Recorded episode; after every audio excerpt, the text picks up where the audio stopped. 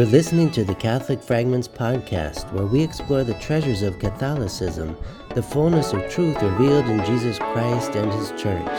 I'm your host, Dr. Donald Wallenfang, and I invite you to join me in gathering up the fragments of the truth that sets us free.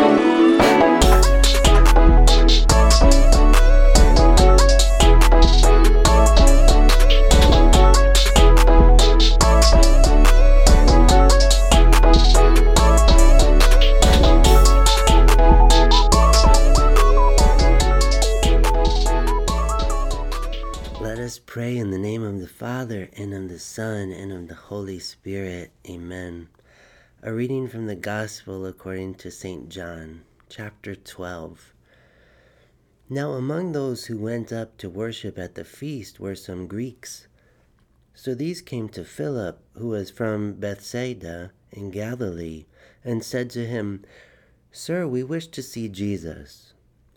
Philip went and told Andrew. Andrew went with Philip, and they told Jesus.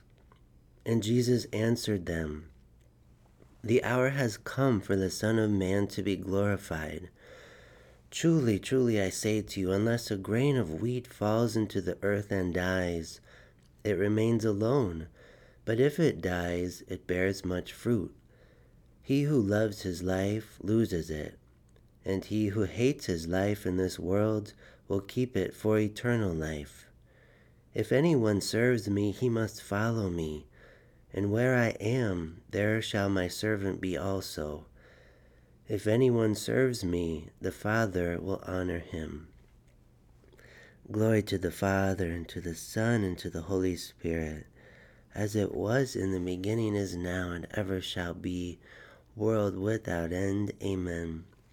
Saint Therese of Lisieux, pray for us. In the name of the Father, and of the Son, and of the Holy Spirit. Amen.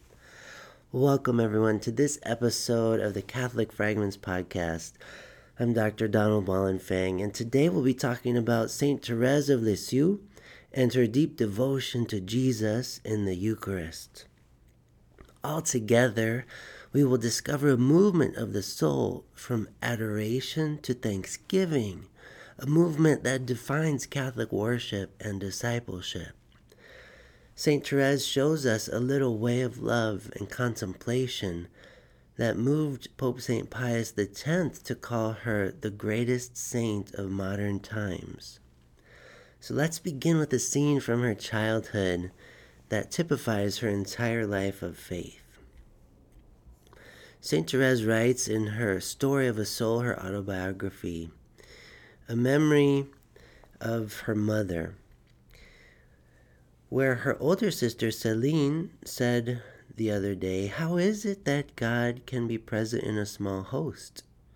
The little one, Therese, said, That is not surprising. God is all powerful. What does powerful mean? Celine asked. Therese says, It means he can do what he wants. So she says this at a very young age, having this intuition of how Almighty God can be present in the small Eucharistic host, body, blood, soul, and divinity. And she says, as a little child, because simply he can do what he wants. God can do this, God wants to do this. And it's fitting that Almighty God would do this because we see it redoubles his power. For God, the transcendence of God, who is transcendent in relation to creation by definition, is to become immanent, is to become close to his creatures in a very small, simple way. St. Therese recognizes this even as a small child. She recalls also in her story of a soul when, on her father's free days from work, he would take a walk with six year old Therese, and they would visit the Blessed Sacrament together, going to a different church each day. So, this really was formational for Therese, how her father would take her to different churches and chapels to visit Jesus in the Blessed Sacrament. she developed a deep love for Christ through this regular practice. And those of us who have children in our care can think about this. How can we lead young people to encounter Christ in the Blessed Sacrament of the altar? And St. Therese remembers further how she loved the feasts of the church. She says, I loved above all the processions in honor of the Blessed Sacrament. What a joy it was for me to throw flowers beneath the feet of God. Before allowing them to fall from the ground, I threw them as high as I could, and I was never so happy as when I saw my roses touch the sacred monstrance. What a beautiful recollection she has here. Again, as a young child, strewing rose petals in the air before the exposed, exposed Blessed Sacrament in the Eucharistic procession, and how she longed that the petals would touch the sacred monstrance as an act of worship, as an act of love for Jesus. Again, it just shows the power of the feasts of the church, like Corpus Christi, especially when we have the procession of the Eucharist exposed in the monstrance, along with incense and singing, sometimes through a town, through the city, as a way to witness to the saving power of Jesus, especially channeled through the sacramental mysteries of faith. And the Eucharist, we could say, the sacrament par excellence, in which Christ gives to us his real presence without reservation or remainder. And St. Therese has a lot to say, reflecting on her childhood memories of receiving the Eucharist for her first time when she received her first Holy Communion. She writes, Ah, how sweet was that first kiss of Jesus! It was a kiss of love. I felt that I was loved, and I said, I love you, and I give myself to you forever. So, at a very young age, when St. Therese received the Eucharist, I think around the age of seven, as became the custom uh, eventually, maybe it was a little older, have to go back and study Story of a Soul to, to track exactly how old she was when she received it. But in any case, a young child. And it's just so amazing the attitude she has in her youth, saying to Christ, I love you, I give myself to you forever, and describing this encounter as a kiss of love between her and the Lord. Therese also recalls adoring Jesus in the Blessed Sacrament as a child still. She says, I would go up to the choir of the chapel and remain before the Blessed Sacrament until the moment when Papa came to get me. This was my only consolation, for was not Jesus my only friend? I knew how to speak only to him. Conversations with creatures, even pious conversations, fatigued my soul. I felt it was far more valuable to speak to God than to speak about Him, for there is so much self love intermingled with spiritual conversations.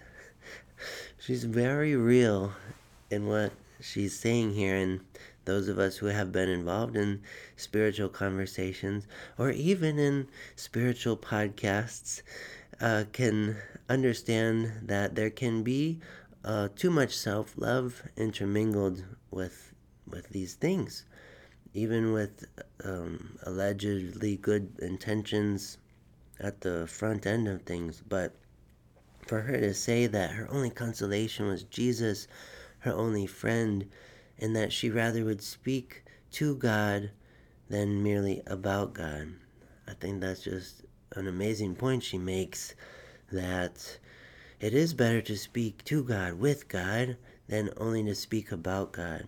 And those of us in academia can know that sometimes or oftentimes we can miss the point, which is speaking with God.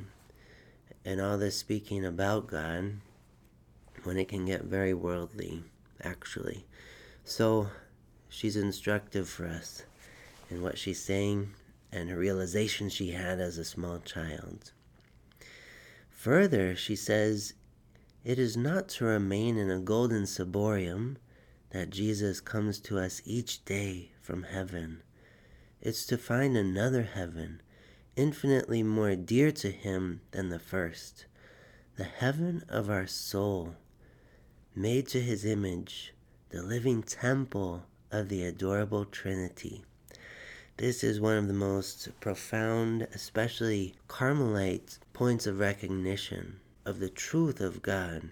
It's a great point of recognizing God's desire to take up residence and to circulate in our spiritual souls. St. Paul says in 1 Corinthians, we are temples of the Holy Spirit. The church teaches this, and the Carmelite saints reinforce this to the highest degree that the human soul is created to be God's heaven on earth. God wants to live in us. God wants to live and dwell in this recollected soul, what St. Teresa of Avila calls las moradas, or el castillo interior, the interior castle, the dwelling places, the spiritual dwelling places of the soul. God wants to live there. And that God says this to us, demonstrates his desire to us by changing bread and wine into his real presence, his body, blood, soul, and divinity. The Eucharist is the real presence of Christ, and Christ comes to us in the Eucharist, wants us to receive Him in a pure way in the Eucharist, to show that He's coming to dwell in our souls, to circulate in our bodies and souls, to heal us, to fill us with His love, to fill us with His peace, His joy, His thanksgiving for having made us overall, in spite of all the terrible things that go on in the world because of sin. But He comes to us nevertheless, and He remains with us in the small, still, consecrated host that is Him, His real presence. St. Therese helps to awaken our recognition and vigilance in the perpetual advent of Christ, His perpetual coming in the Blessed Sacrament. But St. Therese also is real about herself, her own weaknesses in prayer, how often she would fall asleep in adoration. So she writes in Story of a Soul I should be desolate for having slept for seven years during my hours of prayer and my thanksgivings after Holy Communion. Well, I am not desolate. I remember that little children are as pleasing to their parents when they are asleep as well as when they are wide awake. I remember, too, that when they perform operations, doctors put their patients to sleep. Finally, I remember that, quoting Psalm 102, the Lord knows our weakness, that He is merciful, that we are but dust and ashes. So she remembers for many years falling asleep in prayer. And at first she laments this, but then, thinking just a little further, she says at the same time she recognizes she is a precious daughter of the Good Shepherd, and that he must delight in her even when she's sleeping.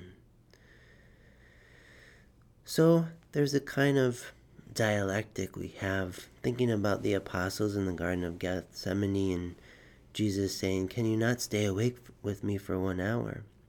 He wants us to be vigilant, He wants us to be awake. But then at the same time, we think of Jesus sleeping in the stern of the boat in the middle of a storm. There's something of both rest and vigilance within discipleship. Both of these are important St. Therese shows us especially the contemplative side of things, the restful side of things. This is peculiar to the Carmelite charism. It's not so much a mendicant kind of apostolate on the move, on the go, like the Franciscans and Dominicans, for example, but it is more a stationary contemplative order from the start. So, in the end, she rests content even when she falls asleep in adoring Christ. Then, reflecting on her experience of serving as a sacristan within the monastery, St. Therese writes I was very fortunate to touch the sacred vessels and to prepare the little linen cloths destined to come in contact with Jesus. I felt that I should be very fervent and recalled frequently these words spoken to a holy deacon You are to be holy, you who carry the vessels of the Lord. This is a very beautiful recollection. Also, thinking about when she served as a sacristan in the monastery, how she would touch the sacred vessels that would hold the precious body and blood of Christ once consecrated on the altar. And that this point of recognition inspires deeper conversion in the soul, that I need to become more holy by God's grace I who approach Him in the Blessed Sacrament, just like the holy vessels that house His presence. Finally, from these excerpts of Story of a Soul, she has this to say, really in summary of everything we've quoted from her so far. I have offered myself to Jesus, not as one desirous of her own consolation in his visit, but simply to please him who is giving himself to me. When I am preparing for Holy Communion, I picture my soul as a piece of land, and I beg the Blessed Virgin to remove from it any rubbish that would prevent it from being free. Then I ask her to set up a huge tent worthy of heaven, adorning it with her own jewelry. Finally, I invite all the angels and saints to come and conduct a magnificent concert there. All this, however, does not prevent both distractions and sleepiness from visiting me. But at the end of the Thanksgiving, when I see that I have made it so badly, I make a resolution to be thankful all through the rest of the day. What a testimony from St. Therese, how she prepared to receive Jesus in Holy Communion, relying on the intercession of the Blessed Virgin Mary and even inviting all the angels and saints, why not, to come and conduct a magnificent concert there at this liturgy where heaven meets earth and where the most holy Trinity is. So is the glory of God surrounded with adoration by angels and saints. And we want to count ourselves, we want ourselves to be counted among their blessed company. So, now just one last excerpt from Saint Therese, one of her poems. In French, L'atome de Jésus hostie, the atom of Jesus host. This was a poem that Saint Therese wrote perhaps in the summer of 1895 and she was inspired by a fellow Carmelite nun, Sister St. Vincent de Paul, who had a deep devotion to the Eucharist as well. And her devotion was a great model for St. Therese in the monastery. Saint uh, or Sister Saint Vincent de Paul requested that Therese write a poem based on some contemplative themes that Sister Saint Vincent de Paul shared about the Eucharist. She called herself an atom that remains at the door or inside the tabernacle and even in the ciborium as in a nest, who loved to hide in the shadows as a speck of dust. So we see such humility communicated about her self understanding, this sister, St. Vincent de Paul. Probably why she chose the name St. Vincent de Paul for her religious name, too, the, another very humble French saint who served the poor in all lowliness and self abnegation. Even on the death notice of Sister St. Vincent de Paul was written by her fellow Carmelite nuns Who of us doesn't remember our good Saint, Sister St. Vincent de Paul, prostrate at the communion grill? during the whole hour of silence in the evening. So we can imagine Sister Saint Vincent de Paul laying down face to the ground before Jesus in the Blessed Sacrament housed in the tabernacle.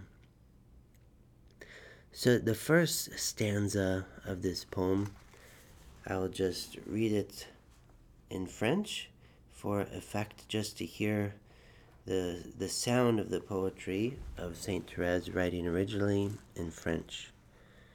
L'atome de Jésus hostie, the atom of Jesus host.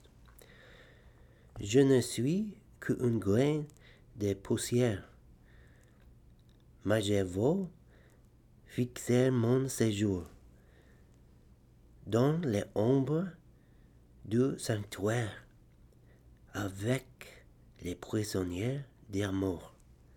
Ah, vers la hostie mon âme aspire.